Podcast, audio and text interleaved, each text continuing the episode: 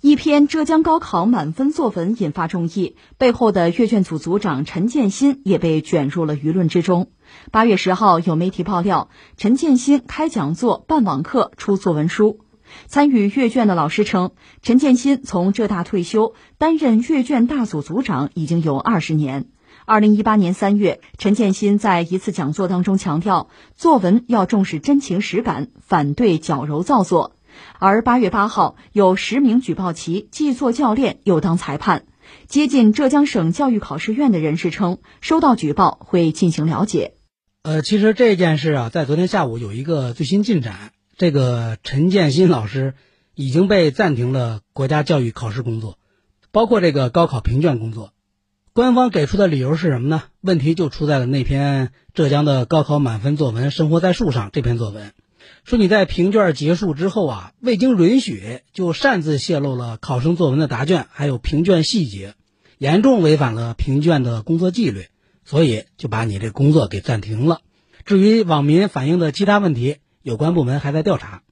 在我看来，这个处理结果挺搞笑的，因为那篇满分作文都过去多少天了，从爆出来的第一天就意味着陈建新老师你就违规了，那个时候不处理他。等到现在有人举报了他别的问题，才把这事拎出来给解决了。这很明显是在先平息舆论嘛。本来以为这个生活在树上这篇作文啊，这个争议已经过去了，但是没想到还在继续。一开始大家的争议都是对他的文风、文字的讨论，现在已经变了，变成了这篇充满争议的作文到底是怎么出来的？当初力排众议给出满分的这个陈建新老师。可以说是站在了舆论的风口浪尖之上。这个事儿具体是怎么个事儿呢？就是八月九号啊，有网友反映出这个陈建新老师主编的《高考作文实战实训》这么一本书正在销售，同时陈建新还在各处讲课辅导高考作文，所以就网友就提出了质疑：你又当阅卷组的组长，还有出书授课一条龙，不太合适吧？然后有媒体记者还电话采访了陈建新本人，他表示对参与编著这本书啊不清楚，随即就挂断了电话。而且还有一个重要的细节，就是陈建新主编的这本《高考作文实战实训》这本书中啊，网友发现那篇高考满分作文《生活在树上》，跟去年的一篇满分作文啊文风接近，语气呀也类似，引用的名人的路数啊也非常相似。说实话，当初我看到那篇《生活在树上》这篇作文的时候，第一的感觉是我的书啊都白读了。为啥这些名人名言我一个都不知道呢？而且又读了几遍，我还是觉得这篇作文简直比海德格尔、什么维特根斯坦比他们的原著还要晦涩难懂。当然了，古文说文无第一，武无第二，一篇文章的好坏啊，往往是见仁见智，因为是萝卜青菜各有所爱嘛。但是给高考作文打分这可不是一般意义上的什么赏析文章，公平公正才是永恒的底色呀。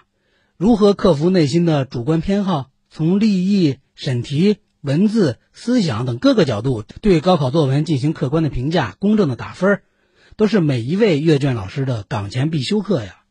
而高考作文阅卷组的组长更是这个裁判中的裁判长啊，往往掌握着对作文题目的解析权。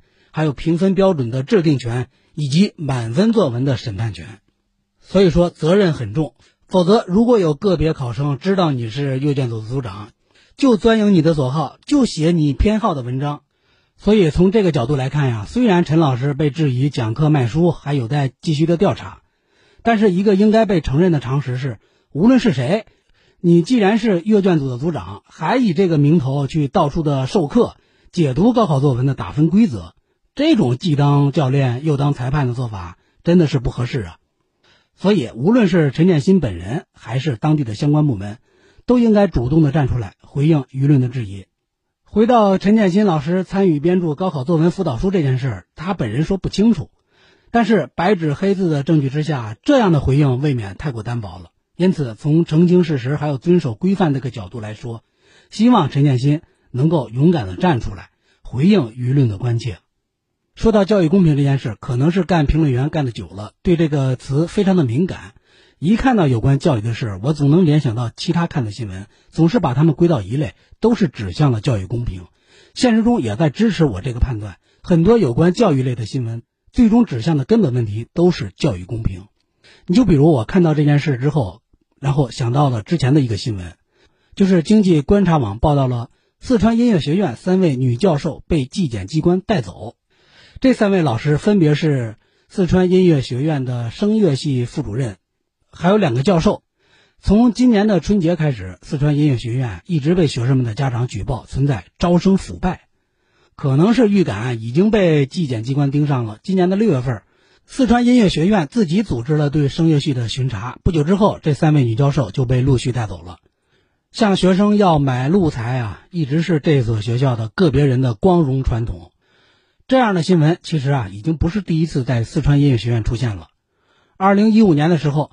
当时的声乐教授孟新阳，就是因为收受了九名考生八十八万元，都被判刑了。